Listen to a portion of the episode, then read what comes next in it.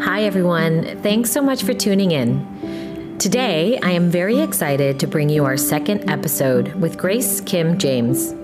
Grace is the head of marketing at Atlantic Records, representing artists such as, are you ready? Missy Elliott, Lizzo, and FKA Twigs. Grace is a fellow Korean American, and she considers herself not first or second generation, but generation 1.5. We get into so many topics pertaining to what it means to be Asian in America, dissecting the difference between being Korean American and American Korean, sharing experiences of discrimination, and dismantling the model minority myth. We go there with the uncomfortable but urgent matter of racism against Asians, with an interesting discussion on the place of race in the music world. Ultimately, this episode is an homage to our immigrant parents, whose sacrifices and strength we admittedly took for granted when we were growing up, as well to our Korean heritage, which is finally finding a place in pop culture by way of K pop, kimchi, and conversations like ours. I think also that you'll love listening to the lyrical cadence of her voice. It's no wonder such huge musicians want to work with her. Please enjoy this inspiring, no holds barred conversation with Grace Kim James. All right, I have another podcast episode for you today, and I'm really excited to introduce Grace Kim James. She's in the she's at she's head of marketing at Atlantic Records. Hi, Grace. Hi, Leah. Thanks for having me. Thank you for being here. So happy that you're here and have this conversation with you. And there's so many things that I want to talk about and ask you about. Um, but let's start at the beginning. Where did you grow up? I grew up in Fairfax, Virginia. I moved there when I was three. I immigrated when I was three. My parents had um, given birth to me in South Korea.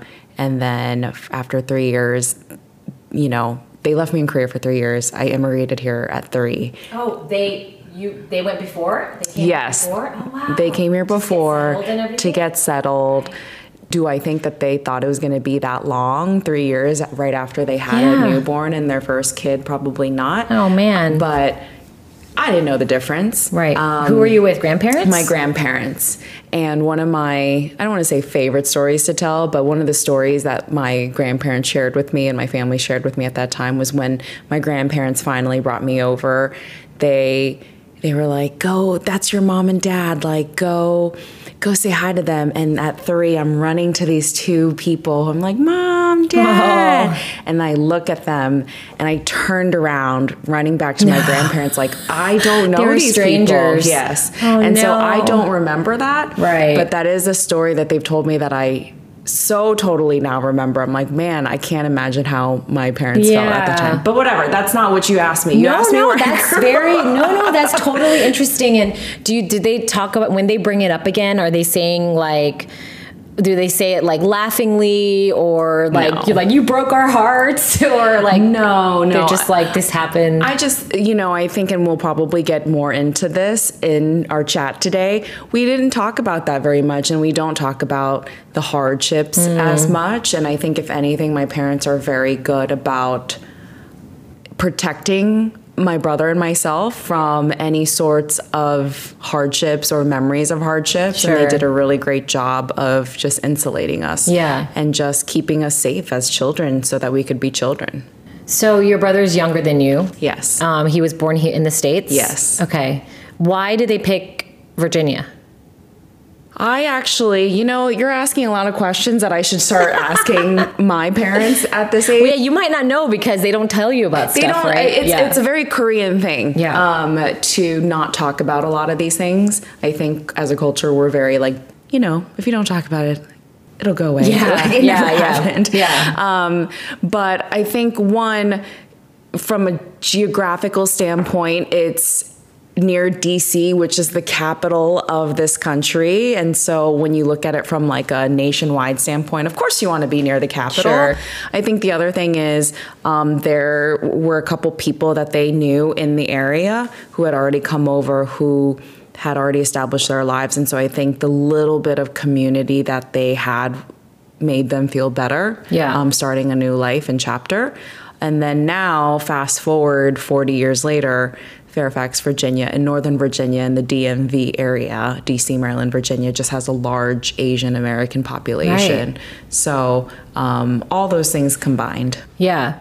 My my parents went to well, I was born in the States, so we were talking about this on the on our call, weren't we, about like what generation we are when and I think there's something really interesting with I know Korean Americans, I don't know if it applies to other immigrant families, but you I was saying I asked if you were second generation like I am since I was born in the States, and you said that you are actually 1.5. yeah, 1.5, right? 1.5. Um, and yeah, did you grow up knowing that term though, or is it something? Yes. Oh, you did. I did grow up knowing that term because um, when we first moved here, or when I first moved here, my brother and I were little, there weren't that many Korean Americans.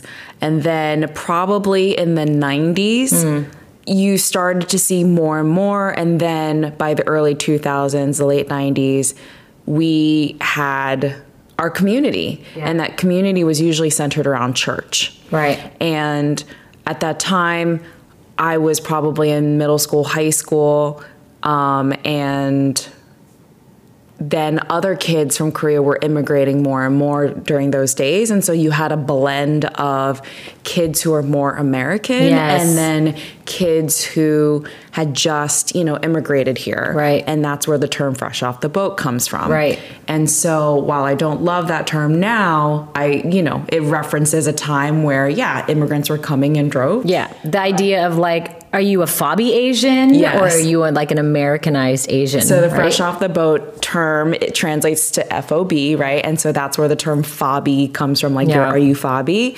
And so when you are intermingling with, you know, an American Korean or a Korean American like myself, and then these, you know, newly immigrated kids who are the same age, even at a young age, you know, we're different. Yeah. Even though we're the same race, the same ethnicity, um, even the same age, we are different. Yeah. And how did you take that different different feeling? Like, did you feel like it was better to be, you know, one versus the other? There wasn't a, hey, this is better. It was just more of a, even at that age and even at a young age, you knew that there was a difference between this person and that person, depending on where they were in their immigration slash assimilation mm. journey yeah. and story. Yeah. And I've never probably said it in those words. I think more than anything, you are just really sensitive to what the other person is going through and those things may be hey leaving your country at 3 is very different than leaving your country at 14 15 16 Yeah. when you've already experienced a lot of things Yeah. so I think at that time, I was just more aware of hey, what are the challenges that that person may be experiencing having immigrated to the uh, to the U.S. at a different time, different age, etc. But also, um, what can they give me in my cultural experience growing up as a Korean in the United States? Um, but also those friends who had just immigrated again later in their teen years are also who helped me learn more about my culture. Yeah. And it's what drove me to find community in um, other like Asian kids and other uh, Korean Americans, especially in the church, but also it helped me practice the language, speaking Hmm. Korean. It drove an interest in watching K dramas before K dramas were Oh, yeah. so mainstream as they Yeah, are now, now. they're just on Netflix, and you're like, "What? I used to have to go with my parents to rent the video, the VHS videotape." you know, I had an interest in Korean music uh, way before K-pop really broke onto the scene. So I am grateful for that time in that community that I had. Yeah. Um, Did you get to go to Korea on vacations or visits and stuff growing up?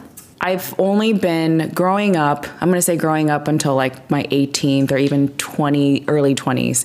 Um, I had only gone to Korea probably three times, maybe four, um, but I can only remember three right Yeah. now. Did all your family immigrate over? Like, did your grandparents follow, or no? So No. you, you had a lot of relatives still back there. Yes. Yeah.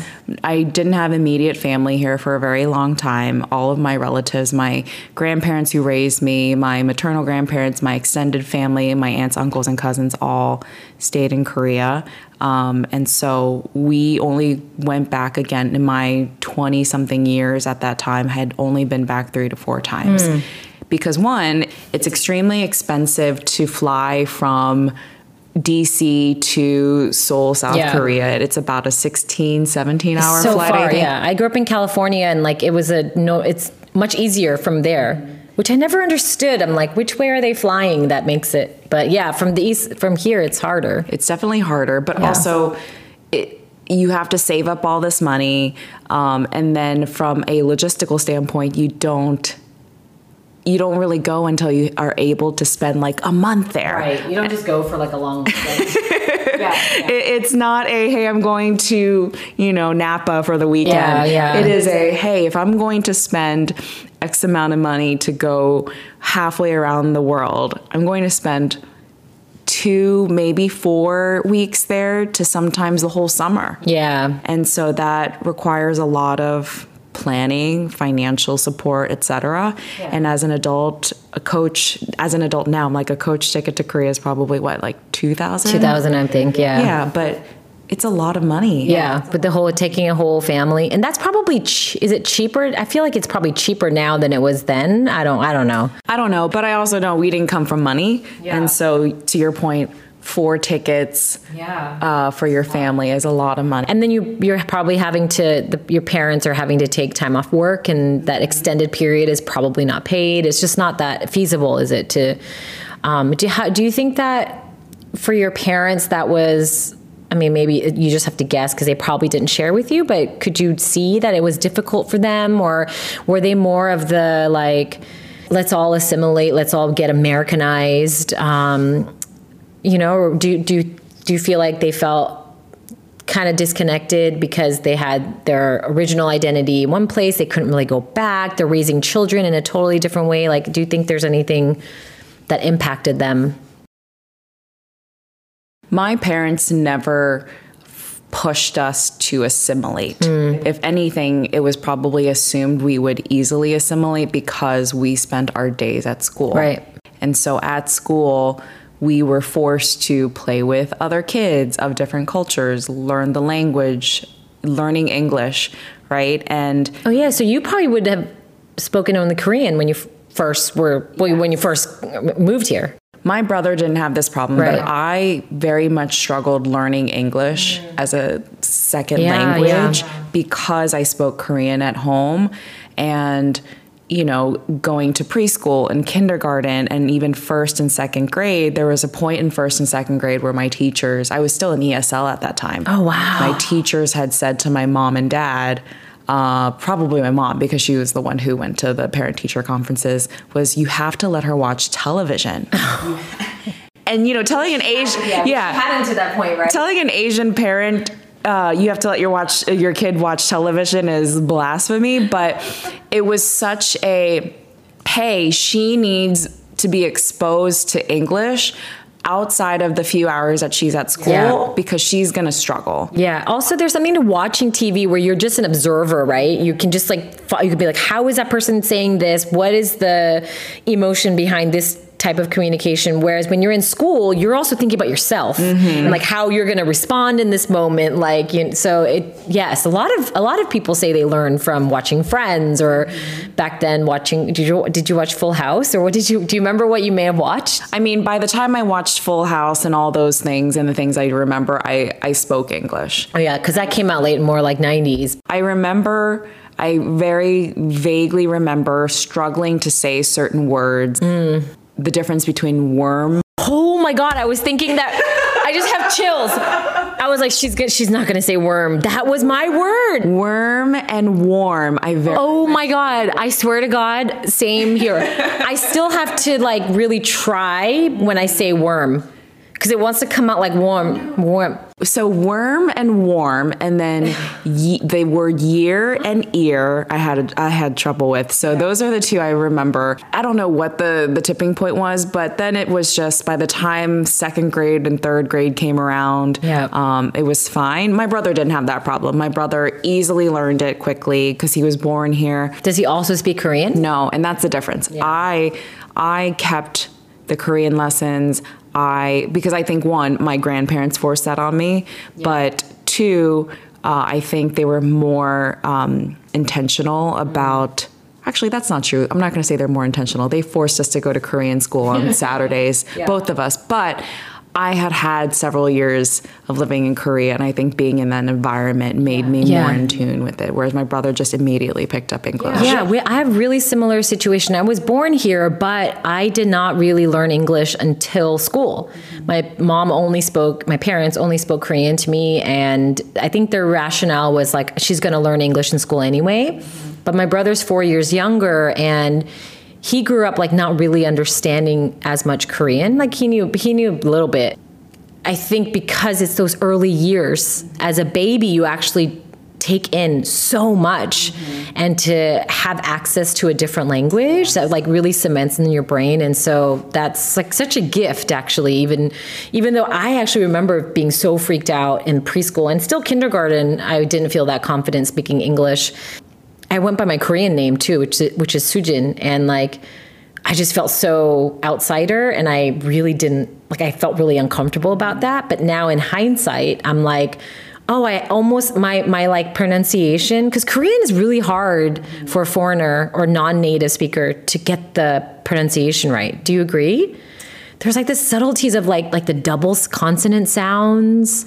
I don't know. I think I, I think it's easy to learn, in my opinion, because it's very um, mathematical. Sure, it's just like phonetic It's very language. phonetic. Yeah, yeah. It's very phonetic, and um, it's just what it is. Yeah. As opposed to English, we have these. Oh my god, English makes no sense. It's like the most irregular language. We have w- random grammatical rules that's like, hey, this is the exception. That's why I think Koreans have a hard time learning English sometimes. yeah. But speaking of, like, just going back to your question of just, did they make an effort to assimilate us? I think, if anything, it was the opposite, where it was like, it was just a natural. Hey, we're assimilating because we're going to school and this is what we're doing. We were latchkey kids, and so it's Yeah. really on us to figure out our homework, uh, make friends, uh, have socialization, etc. Yeah. it is quite a privilege to um, have parents who have the time to be at home with you Yeah. to teach you about one culture or the next. Yeah. and so when your parents are working six to seven days a week, twelve hours a day, um, we were really left to our own accord to Yeah. figure it out. Yeah. And so when I hear as an adult, even, um, well, this person's been in this country, like they should learn this language, it, it really angers me because it takes it's not just about effort it is there's privilege to having time there's privilege to having the ability to take carve out however many hours a day or even a day having a day off having two days off saturday and sundays to devote to learning a language is it's a privilege. Or having the ability to come home after work yeah if you have a nine to five cool you can maybe carve out an hour yeah. after a corporate america job but when you are working these blue collar jobs for hours and hours and hours and you come home and then your responsibility is to feed the kids and help them with their homework bathe them et cetera et cetera Yeah. and then by that time it's time for you to go to bed people just don't have the resources nor the time Yeah. um, to dedicate into learning the language even though they have the desire Yeah. and they're the other thing is oh you can wa- you have read books and listen to tapes on the way to work yeah sure okay Yeah, you yeah. you learn spanish Yeah. that way please Yeah.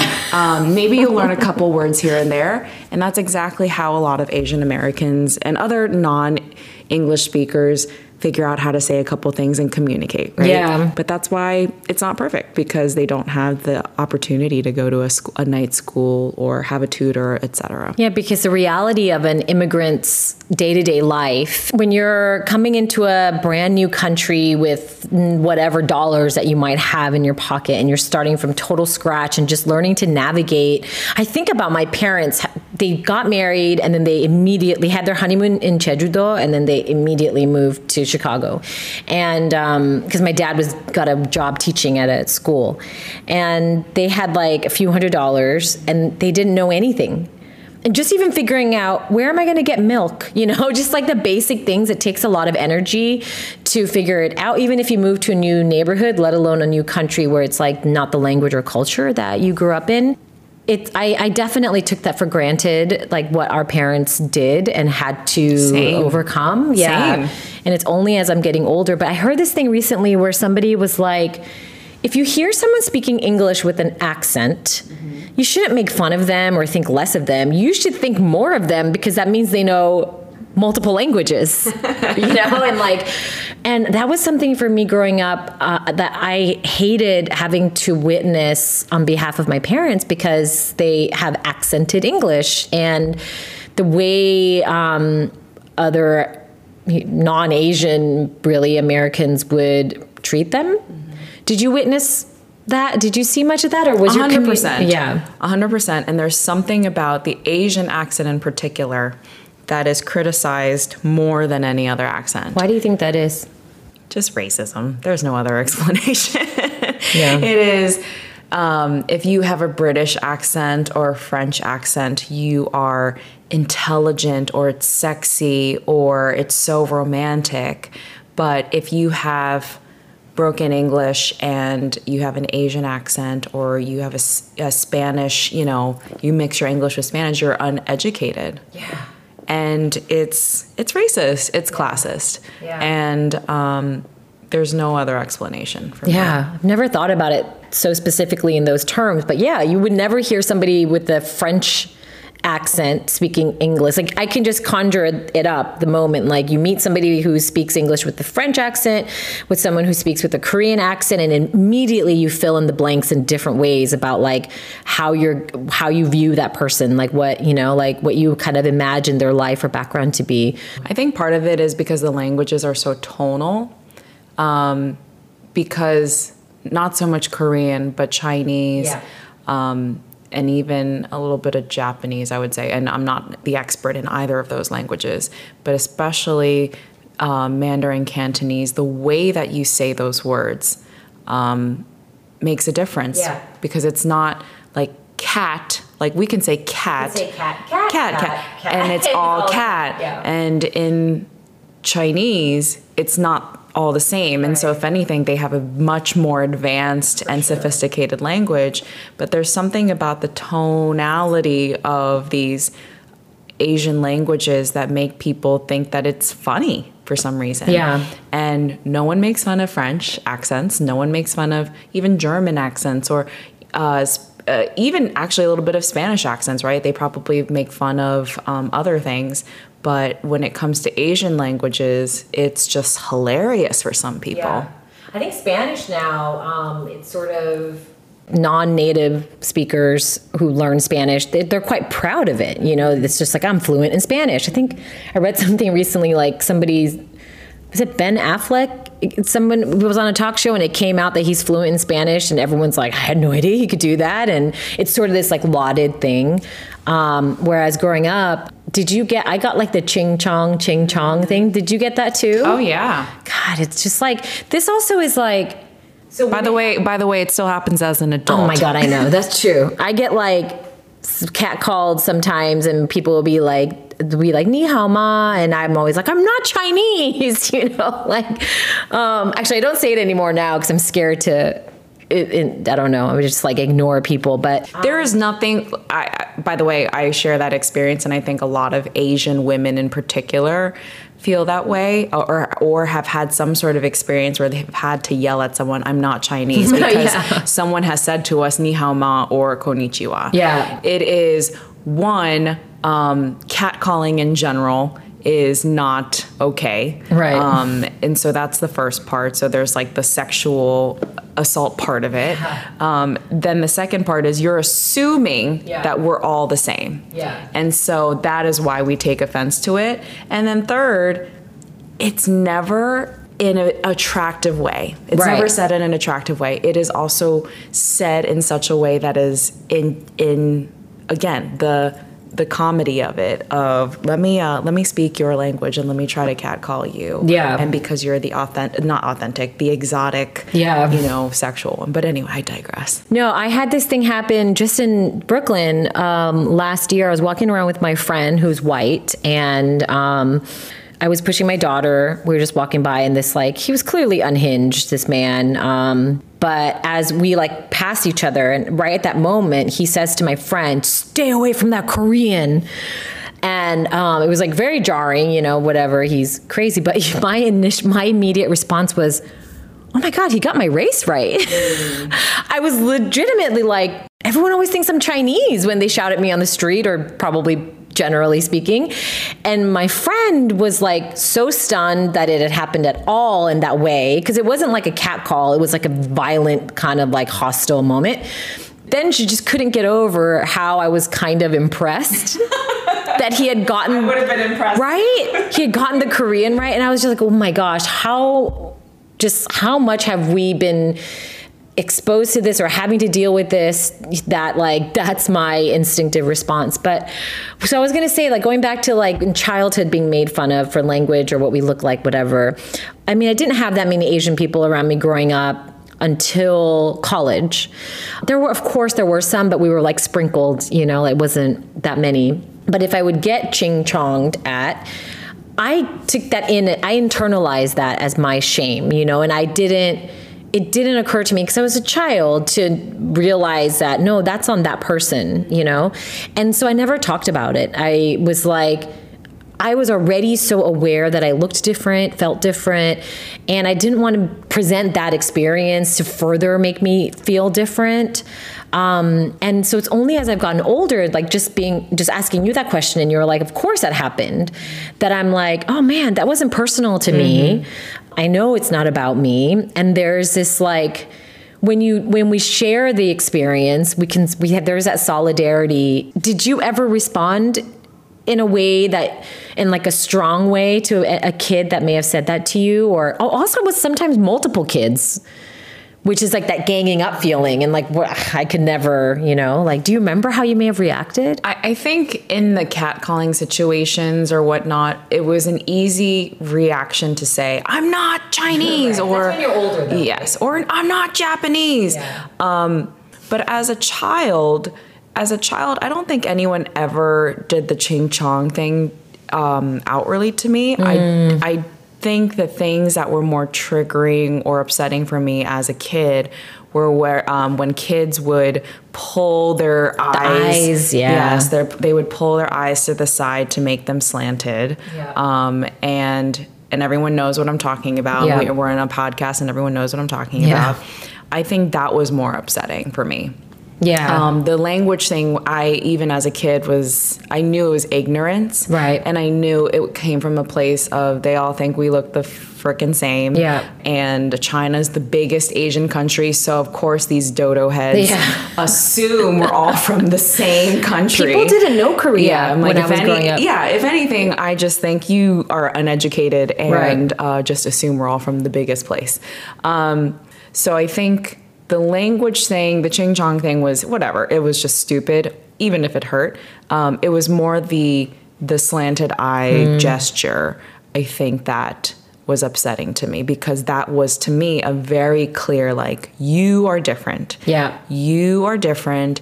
And not only are you different, but you look different. Yeah. And everyone else has the same eyes except you guys. Yeah, and like it's fact Mm-hmm. that you couldn't are you rationalize out of because you you have eyes and you can see your eyes, you can see their eyes, and it was a, definitely a major feature that makes us look different. I remember after graduating high school, my parents and my friends' parents, like they sent us on like a little girls' trip to Cancun, Mexico. I do not know why they agreed to that. Um, just the kid, just just the kids. We were 18 and 19, and Wow. they, they allowed must have us been to fun. go. It was so fun.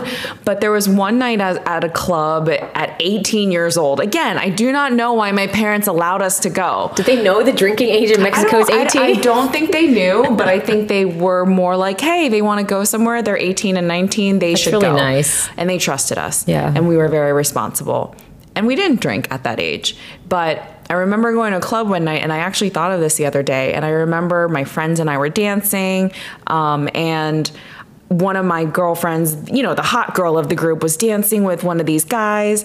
And I caught at the side of my eye, he was dancing with her where her backside was up on his front side. And he turned to his buddies. And, you know, the guys are looking at him like, oh, who you dancing with? And he pulled his eyes. He pulled his eyes um, to the side, and I caught that oh my god. of like, oh, look at me, I got, I got the Right. the Asian one, right? Yeah. I don't think he would have said it that way, but um, it's clearly stayed with me. And I Yeah. remember at that moment, I didn't say anything to my friend. Still have never said anything to my friend because it was such a reminder of like, you piece of shit. Sorry if I'm not allowed to curse. I think you're allowed to curse. I don't. I think you make your own rules. But Yeah. the reason I bring that up is I never said anything. Yeah. And I think growing up, I didn't say a lot of things. Yeah. And as a culture, we are very we're we're taught to keep our head down, keep it moving, to Yeah. not say anything, to not stir the pot. And so as a people, we are very uh, not ju- the word isn't passive. It's a we are we're taught and we grow up being taught to just brush things under the rug like it's not bad right our people have starved been killed and beaten and pillaged and raped um, so a little microaggression here and there isn't so bad yeah. and because of that, I think I grew up for a very long time not saying anything because it was just how we dealt. Yeah. And you just keep it moving. And so I think what's happening a lot right now, in the, especially in these last few years when we're having these kinds of conversations, you are unpacking how much you've had to swallow Yeah. all these years and centuries um, as a as as a people. And so I think that's why conversations like these are incredibly important because you need to talk about it and you Yeah. need to confront issues and you need to stand up for yourself. And it's not easy. It's a muscle that you have to practice and use. Do you think, though, before the last few years, that these conversations would have happened as easily? I don't think so. Right? And I don't know why. Um, I think one, just trauma and um, chaos and, you know, just bad things bring people together. Yeah. And that's what makes people bond. But I think it was also, it's the age of social media, the same way that social media is what highlighted the injustices that were being done to not just young black men, but just black people Yeah. all around the country. And it was the first time that America saw, like, this is what happens. Yeah. And it happens quite a lot. Yeah. And it's been happening. And I think it's the same for us Asians, where it was the first time where people could see on a national and global scale, like what happens to us and what has been happening to us. Yeah. And the internet and social media is what has connected us all together to band together. Yeah. Whereas, like you said, growing up in Chicago, growing up in D- the DC area for me, very big metropolitan areas, but we didn't have the internet growing up to be able to band together and to see how many of us there were that experienced these things. maybe not individually, but at least like collectively within our families, but have bought into the the whole model minority myth. And I know that I just kind of believed that like all right we're gonna get m- made fun of we're gonna be ridiculed whatever but haha we're gonna like get good jobs and make the money and be able to buy our homes and we win that way even though we don't we're actually not fairly treated. I sort of and i didn't you know as a young person i didn't think of it in those terms but as i look back and try to just make sense of like we're only now speaking up as a as a group you know? I just have to think that that myth that we were sold as being like be the good minority, right? Like be the one that doesn't make as much noise, then you get to be successful in your own way, even though white supremacy is always going to keep you down, um, we'll let you have a bit more than we do to black and brown communities. Mm-hmm. And I feel like, and I don't know if it's from our parents also having bought into that, like just work hard, get a place in, you know, this American dream.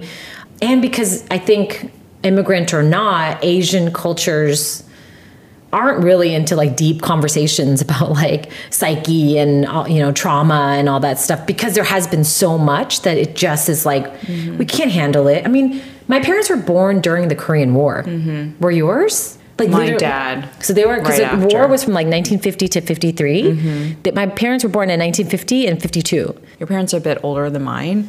They they were right after. Yeah. And but that's still like you're still, born into right? the trauma mm-hmm. of that and like yeah. And so growing up, I didn't understand the history nor did they really explain it to me they they explained it to me in a sense of like when i was your age i went to school with no shoes in the snow right. or every kid's parents told them that yeah. lie right, right. In, in, our case it was actually true right, right. Um, i had to walk six miles to work i mean not work school yeah. but i think it's a couple things the model minority myth is absolutely founded in white supremacy. And it is very much like the you are the ideal minority. You guys are smart, you guys work hard, you provide all these services, etc. Let's keep it that way and we will reward you. I think within our community, at least for my community and the community that I grew up in, we were taught that the world was fair. Yeah. And so it was a hey, keep your head down, go to school, get good grades, and you will get a good job and you will be paid fairly and you will be recognized for your hard work because that's what we were sold, yeah. right? And that's what we and that sounds pretty good. It sounds pretty good, like, right? Like, why wouldn't true, you? If that's the whole story. Why wouldn't like, you get a mm-hmm. better job if you got better grades? And why wouldn't you get paid more if you were better than everyone else or smarter than everyone else? Yeah. But I think the other thing is now there are more and more of us who are in the 1.5 to second generation to now even third generations who have lived here long enough to realize that the world is not fair. Yeah. And our parents and grandparents who worked so hard and sacrificed so much for us to have an education, um, who my parents like put me through a very expensive school mm. making no money mm. and you know and that's where we joke about uh, parents wanting us to be doctors and lawyers because it's a hey this is yeah. a secure job it's a trade we understand and we know you'll make lots of money yeah and so many of us go through that cycle of hey i'm going to do exactly what my parents said and i'm going to go get a job and work hard and they said it would pay off and a lot of us are learning it doesn't pay off right no, the world is not fair. Yeah. Actually, the person who was the valedictorian in the class didn't end up going to get the highest paying job and mm. didn't get the best opportunity. In fact, we've learned that the kid who had a connection at so and so because of their dad got the job. Yeah. Or so and so got 50,000 more in their entry level job salary because they knew to ask for it. Yeah. Or because their parent had some sort of connection or their buddy went to summer camp with them. Yeah. And so I think that is the other so thing true. that we're learning is and seeing across the board is that the world is not fair. Yeah. And if it's not fair, then we all need to fight. Yeah. And we need to stand up and do something about it. You just said so much there that I want to respond to. Um, do you talk to your parents at all now about do you ask them anything about like everything you talked about like do they understand the concept of model minority myth do they understand um, i mean everyone knows with with stop asian hate and over the last few years that asians um, you know we haven't been this like protected model minority by any means. Um, so, or I don't know. Do you have have you ever had conversations with your parents about this where they're like, I was. I mean, I don't. I have not had conversations with my parents about a lot of this. At least they're still in the states. They are. Yeah. Part of it is while I speak Korean, I'm not the most. You don't have like the craziest vocabulary, yeah, I'm right? not the most sophisticated. Like I would never. Can you understand the news? The I can understand the news Oh mostly. I cannot understand Korean news. mostly. But I would never negotiate a business deal. Yeah. I would never talk about race theory. Right. Be- anything like that. do you that. speak to them in Korean primarily? I do. I do speak to my parents in Korean, but I think to have those kinds of complex conversations, there's Yeah. nuance. Yeah. There is words matter and i think part of it is one comfort but two just the embarrassment of like not being able to say certain words Yeah. or not not knowing how to communicate it the Yeah. other thing is their frame of race is very different even though they've been here 40 years it's just the, it's it's just different Yeah. and the other thing too is what I've had to really come to understand about my parents. I've I've learned a lot about what where they're coming from. I think growing up I was really mad that like they don't understand Yeah. that it's different for me. And I was re- I I think my brother and I both resented the fact that they didn't get what life was like for us. Yeah. And if anything through the years I've learned, oh, I don't understand what life is like for them. Yeah. And so I've done a lot of work and educating myself of like, yo, your parents came after war. Yeah. Yeah. Um, they literally could not eat. Yeah. They were told that their race was inferior. They were beaten. They were stolen Yeah. from. They were slaves. Yeah. Um, and so when we're over here crying about, I can't get a better job because of this, I feel like a brat. Yeah. I really do. Or I want this much more money at my job, blah blah blah, and it's not fair, you know. Or um, I think if anything, it's just more of a realization that being able to have these kinds of conversations are also a privilege. Yeah, totally. And, and- that's like thanks to our parents for set, setting it, setting us up the way they they did.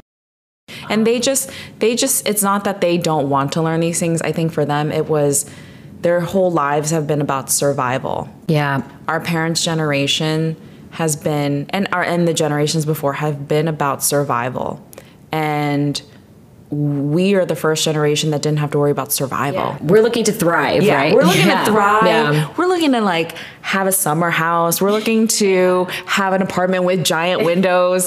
you know, my parents and my grandparents were worried about food on the table. Sure. Literally. Yeah. Yeah. Literally.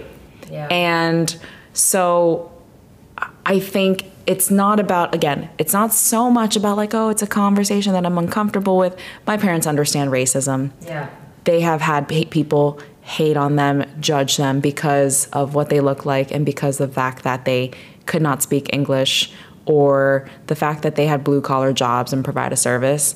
But I think they also just come from a place of this is what I have to do Yeah. to survive Yeah. and provide for my family. Yeah. As far as like these conversations, um, just taking it outside of um, within our families, do you remember Lucky Lee's? The story about Lucky Lee's? I do not.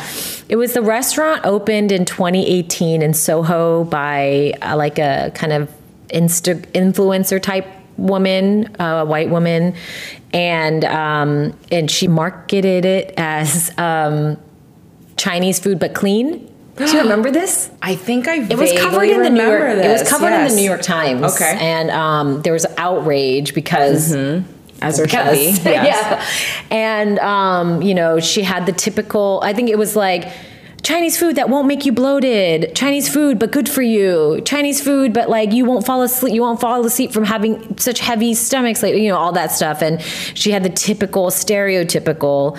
Um, like decor of like chopsticks and bamboo and and like obviously Chinese people, but I too, just by proximity of the Asian, you know, connection, was just like I couldn't believe it.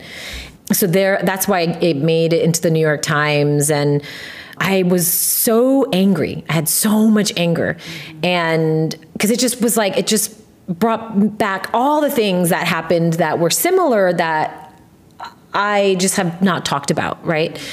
But I found it really interesting because a, mo- a lot of people couldn't relate. A lot of white, like my husband's white. Um, he he could like kind of he could see it meant a lot to me and he could hear just I mean he could be like, "Oh yeah, that's fucked up." But like obviously he's not going to share in like the outrage, which is fair. But my own like friends, fellow Asian Americans, I would say like half of them were like, "Who cares?" They were like, "What?" They one one friend was like, "Well, you cook Italian food, right? Right? You're not Italian, so are you saying this woman can only make food, like only open a restaurant that's like of her exact like cultural heritage?" And I don't. I just was like, um, I'm shocked. It's, it's the fact. It's not that you can't cook Asian food. It's if I wanted to open an Italian restaurant, I'm sure people would be fine with it. I do I do agree that there is a, a bit of sensitivity nowadays where we've now completely um, erased all freedoms for us to explore different cultures. But in that particular case, the woman used the word clean. Yes. Which insinuates that the opposite is dirty. And that is what people have the issue with is that there's and David Chang, you know, the the head chef or yeah. the founder of Momofuku is actually a very big advocate for like food rights. Yeah. And that Asian food in particular for some reason is viewed as being dirty, mm-hmm. unhygienic. Oh, you're cooking with foreign meats. Mm-hmm. Um, remember, at one time, everyone thought COVID was started because of Asian people eating rats or something, yeah. or not rats, bats. bats yeah. Excuse me. Um, there is a long standing history of racism when it comes to Asian food. Yeah. So that is why, uh, for those who do not understand why that was a big deal, that is why it's a big deal. I also remember a story a few years ago, I forget where in the South, that this restaurant chain was, or not chain, restaurant was started, but there was an Asian restaurant called Yellow Fever that opened. Oh, wow. And there was outrage about that restaurant. And similar to your story, there was mixed feedback of like, what's the big deal? The big deal yeah, yeah. is the over sexualization yeah. of Asian women. Yeah, yeah, yeah. Um, but anyway, I forgot about Lucky Lee's. Yeah, I, uh, that actually made me write my first piece on racism, and it took me a year to post. I just posted it on Medium. Mm-hmm. But um, it took me a year to muster the courage to do it because I was so afraid. I'm um, like, if my own Asian American friends aren't seeing this like I am, I, I'm just, I just like the potential invalidation that would follow and then also feeling like the question of racism against Asians, at least the way I've seen it, I felt like because there's worse manifestations of racism to other groups in our country, in the world, but specifically our country, I felt like, oh, who am I to complain? You know, who am I to talk about it?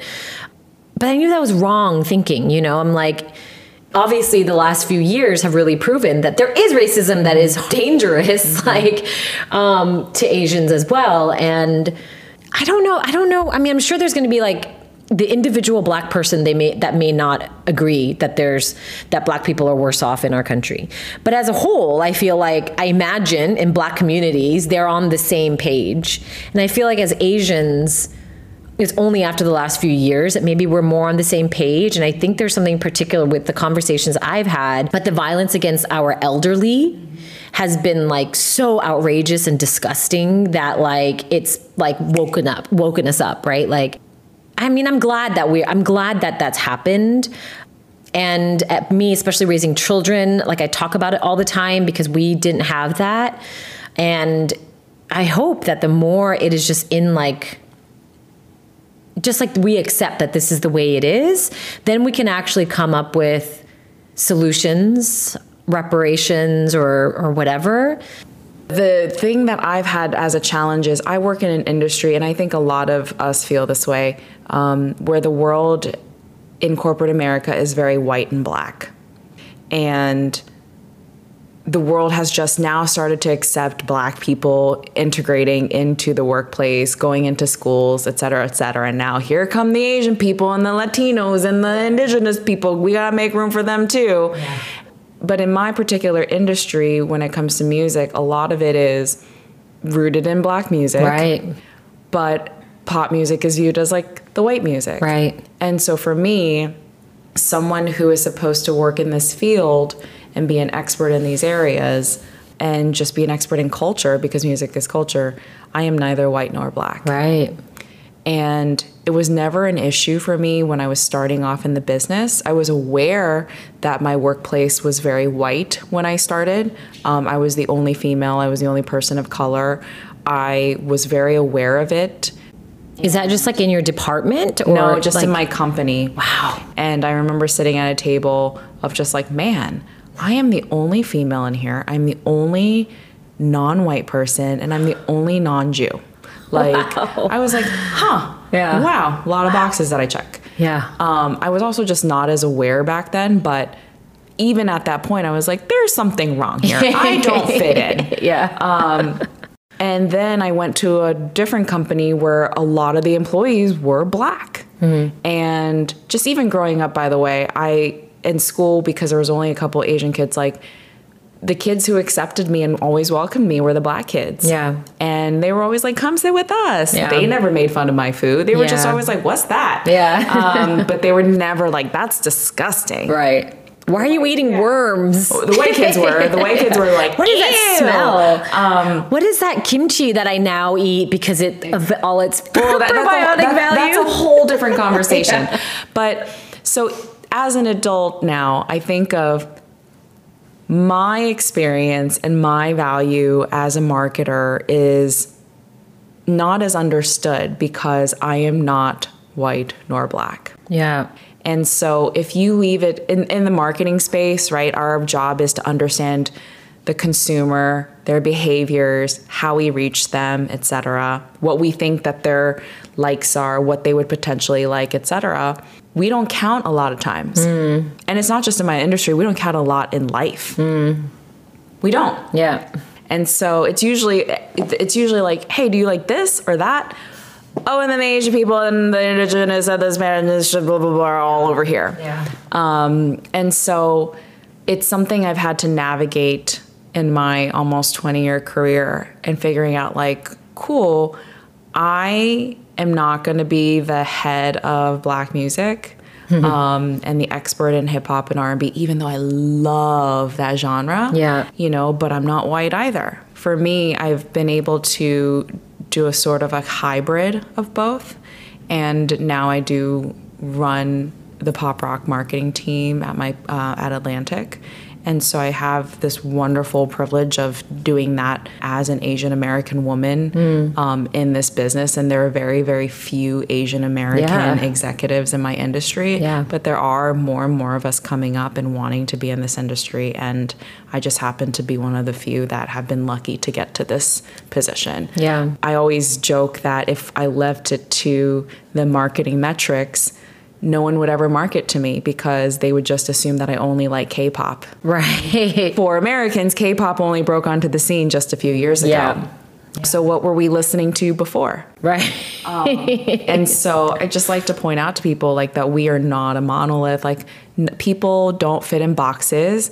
You know, everyone shops at Target, white or black or Asian or purple, Yeah. Like we all like pop music. We like hip hop. We love jazz or whatever, electronic, all those things that are predominantly uh, associated with one race or another. What do you make of the K-pop phenomenon as of the last few years? I never thought that I would live to see a day where K-pop and Korean culture was so mainstream. I didn't even believe it honestly when it when BTS first came on the scene. I was like, oh, whatever, it might be a because I loved K-pop from in high school for sure. I had so many CDs. I had like mm. DJ Doc and HOT. Yes, I was gonna say those two. Oh my god, I, lo- I was like obs- I had like the biggest crush and like mm-hmm. I just loved it and nobody outside of my family or, or I don't even think I had friends that were into it because I didn't really have that many Korean American friends growing up. You know, I, it wasn't something I could share with people, so I just thought I was like a weirdo for liking it.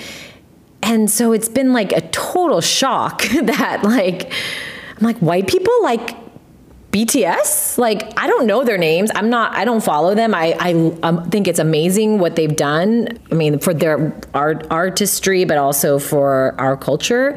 But I'm, I'm not like in the army, you know, like, and I still cannot believe that just like it's incredible.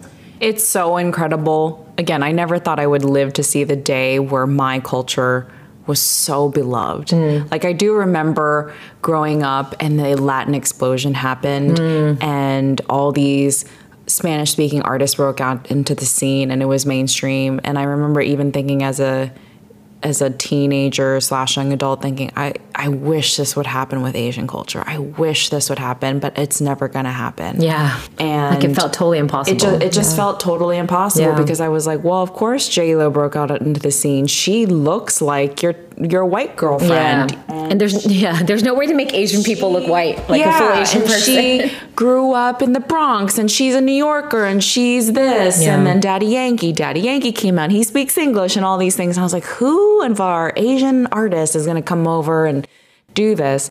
And then BTS broke out onto the scene and they were singing in Korean. I wasn't in the army then. I'm in the army now. I love BTS. Yeah. Um, but I feel like I'm a late um, army joiner.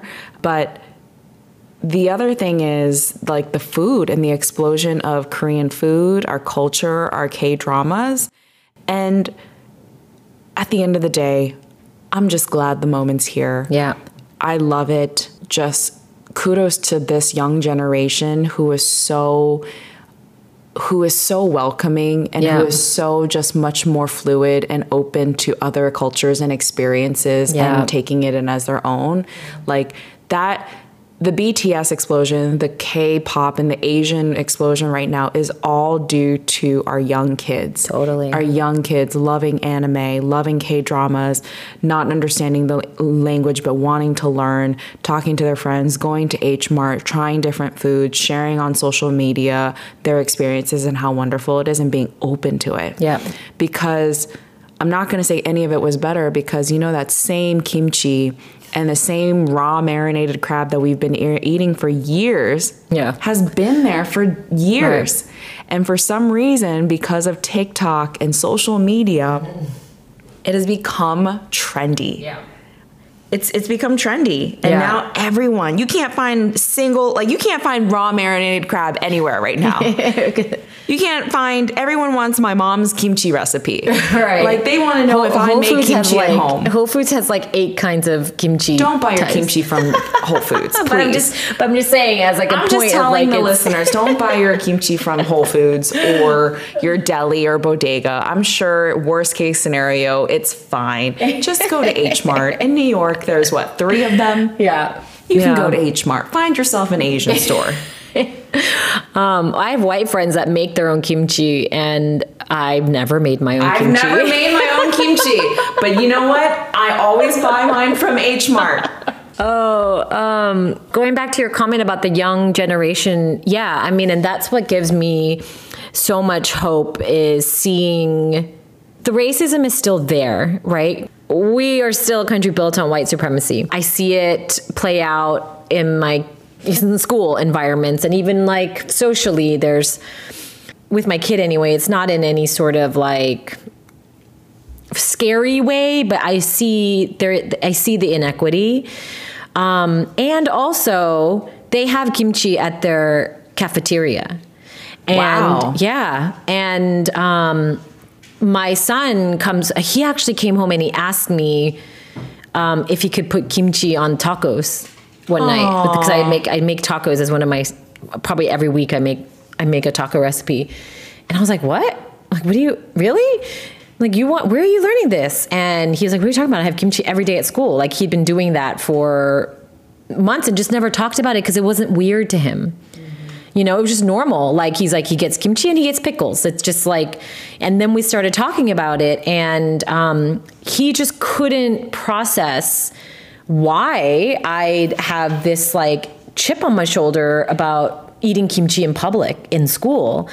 And when I explained it to him, you know, he was like, well, those people are obviously idiots. Like, they clearly haven't tasted how delicious it is, you know, like going back to when I was a kid. And like, it's so awesome to see that. And it's, it's like the, the, his peers, Asian or white or, you know, of all backgrounds, um, are also eating it. They just, it's normal. And that is a testament to the younger generation, but also the parents that are raising them in a much more open minded. And of, granted, we're in New York City. So we're going to be much more inclusive and much more aware than a lot of the world. Yeah. But it does give me so much hope that these are the kids that are going that are inheriting our, you know, that are inheriting the world and hopefully where things will go from here. But a key thing is the conversation, right? Mm-hmm. Because that's a big thing missing from our childhoods was the conversation with our, each other and with our parents. Eh, because we get as kids, you look to your parents for information on how you should be seeing the world, how you should be taking this in. And if stuff isn't talked about, you have to fill in the blanks on your own. And that's not easy. well, it's not it's not easy as an adult, but as a kid, you're just like, I don't know what's going on. Yeah. Do you follow um sh- her name's she says that her name is Susie on TikTok. Um, it's spelled Suja. Okay. Um, Sujia. Uh-huh. Um, and so she's a lovely, I think she's Korean, she's a lovely Korean American woman out in California with a very sizable TikTok following. I might And- follow I might follow her on in I don't use TikTok, but I might follow her on Instagram. I follow a couple like really Okay. because they all also have their accounts Yeah. on Instagram. Yeah. I mean, I love TikTok now, but I can't I'm scared. I mean, I get it. I get why you're scared. There's a reason that algorithm is so good. However, she also shares a very similar experience where she was moved to tears because her son also was like, I want to take kimchi and all this stuff to school for lunch. And her experience is so like you were made fun of. All we, all you and I wanted was a ham and cheese sandwich. And Ham and ca- cheese bologna. Yeah, Just give me bologna sandwich. I- all we wanted was a bologna sandwich and a Capri Sun or like Yeah, Lunchables. a Lunchable Yeah. pack, right?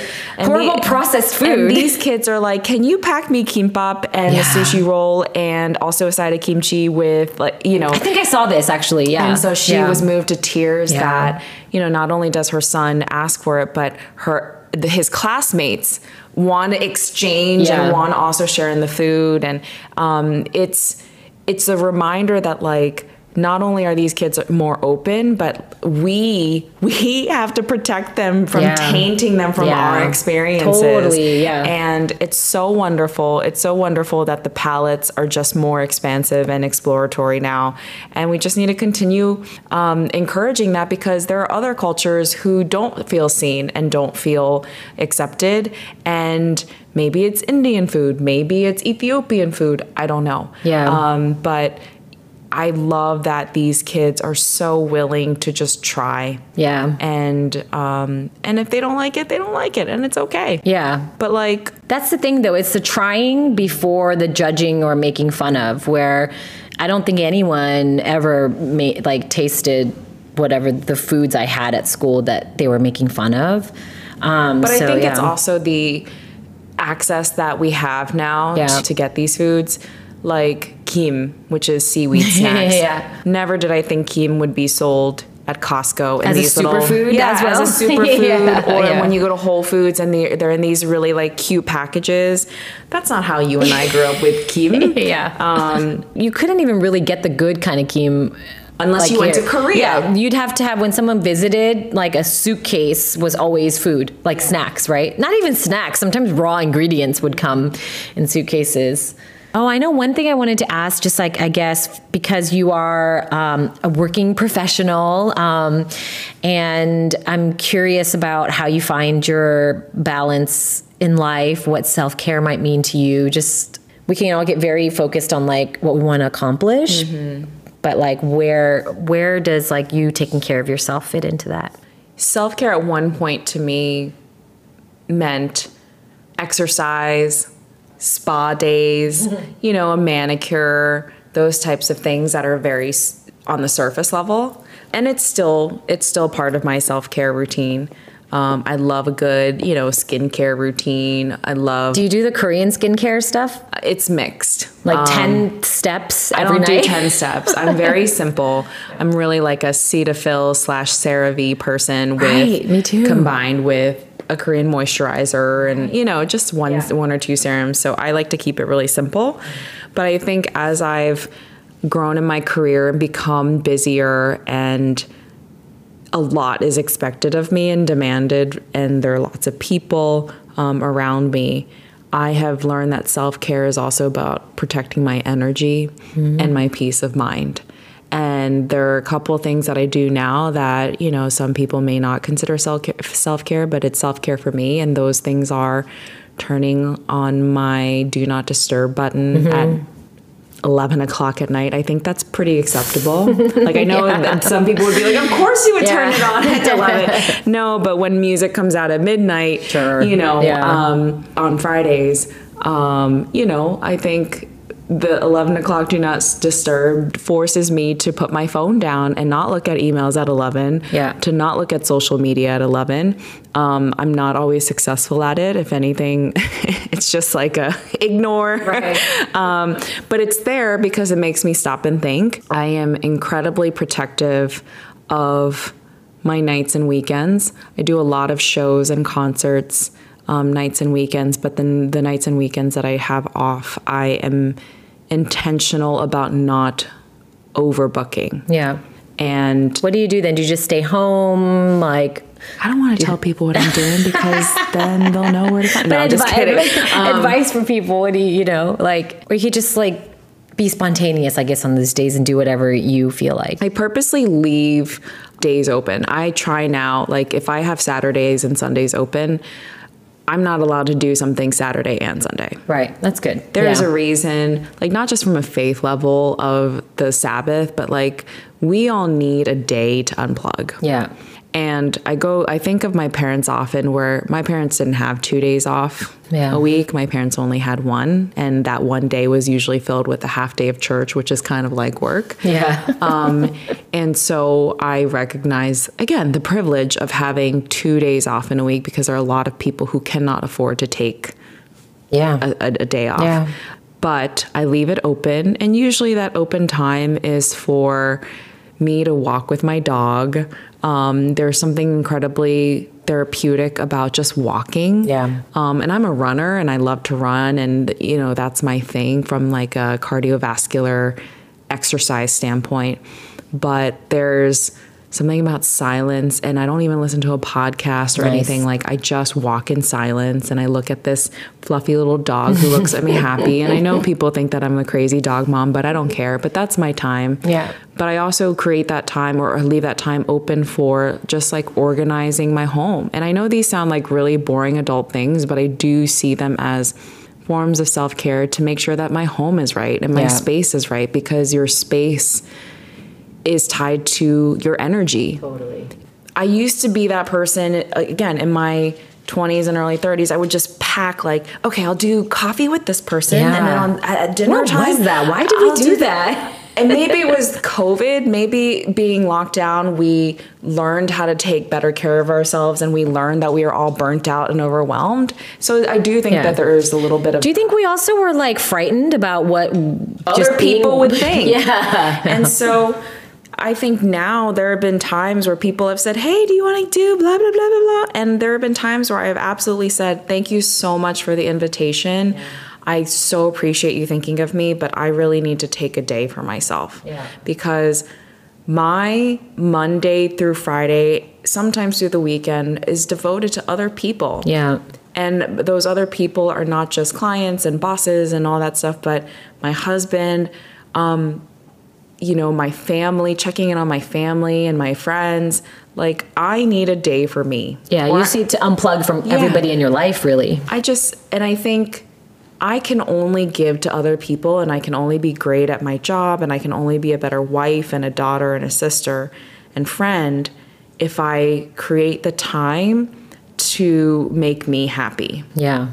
Because 90% of our lives, or even more than that, are devoted to making other people happy. Yeah. Do you think this is just something you realize as you've gotten older as well? Like, just, I feel like when we're younger, we just, we don't know and we burn ourselves out just on living. And then you're like, oh, wait.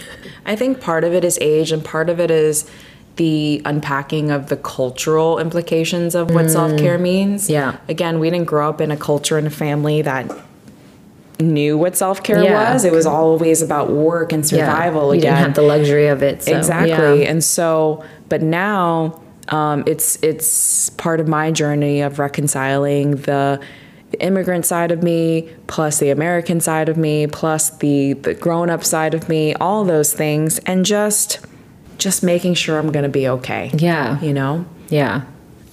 Well, I think that's a perfect way to end our chat here. Thank you so much, and we'll talk soon. Bye. Bye. Thanks so much for listening to this episode of Voices on the Side with me, Leah Kim. Voices on the Side is produced by Just Breathe Project. Please tell your friends, rate, review, and subscribe to the show. It's a great way to show your support so we can keep bringing you these amazing conversations.